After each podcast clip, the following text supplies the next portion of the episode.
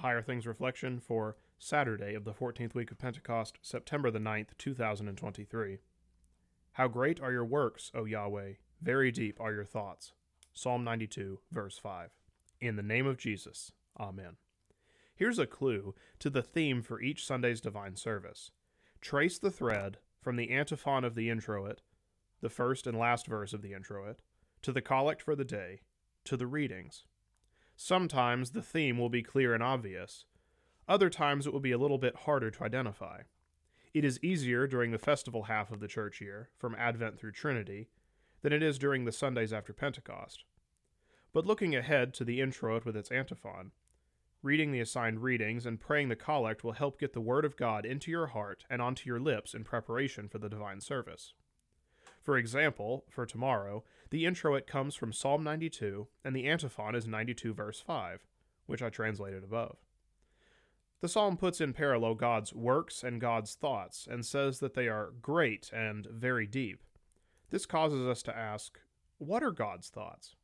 Can I know them? If God did not reveal his thoughts, we could not know them. His thoughts are not our thoughts, and his ways are not our ways. We would, as we often do, make up our own ideas about what God would do or not do. But God has not left us to imagine his thoughts or figure them out on our own.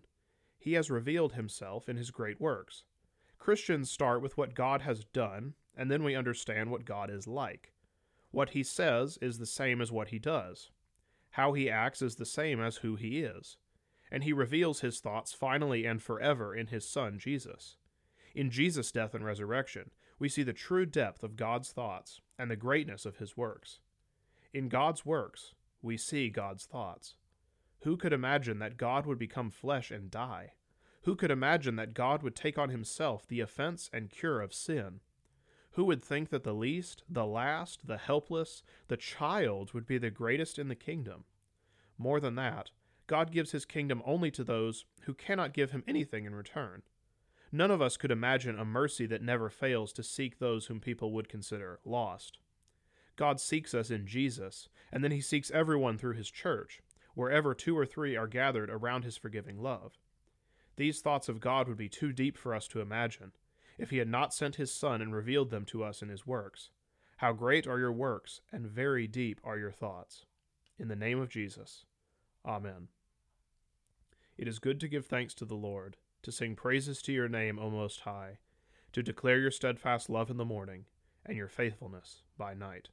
Psalm 92, verses 1 through 2.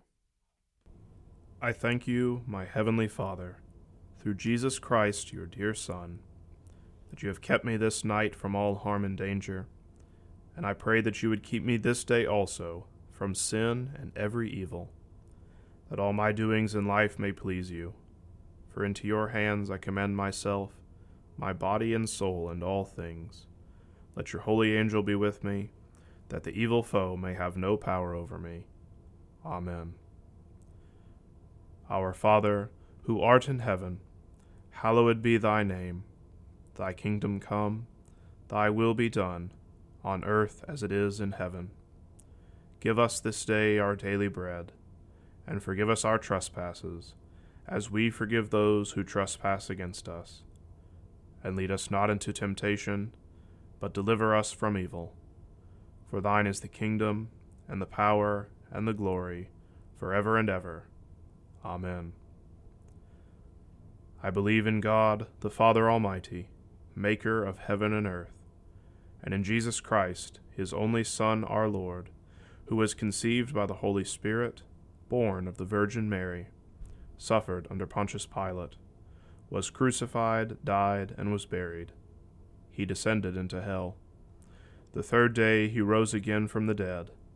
He ascended into heaven, and sits at the right hand of God the Father Almighty. From thence he will come to judge the living and the dead. I believe in the Holy Spirit, the holy Christian Church, the communion of saints, the forgiveness of sins, the resurrection of the body, and the life everlasting. Amen.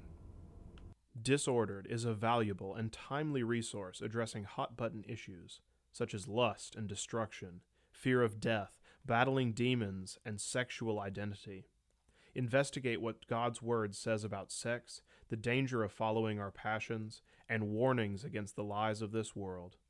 Author Christopher Esget shines a light on Christ, the truth that sets us free. Disordered, now available from Concordia Publishing House.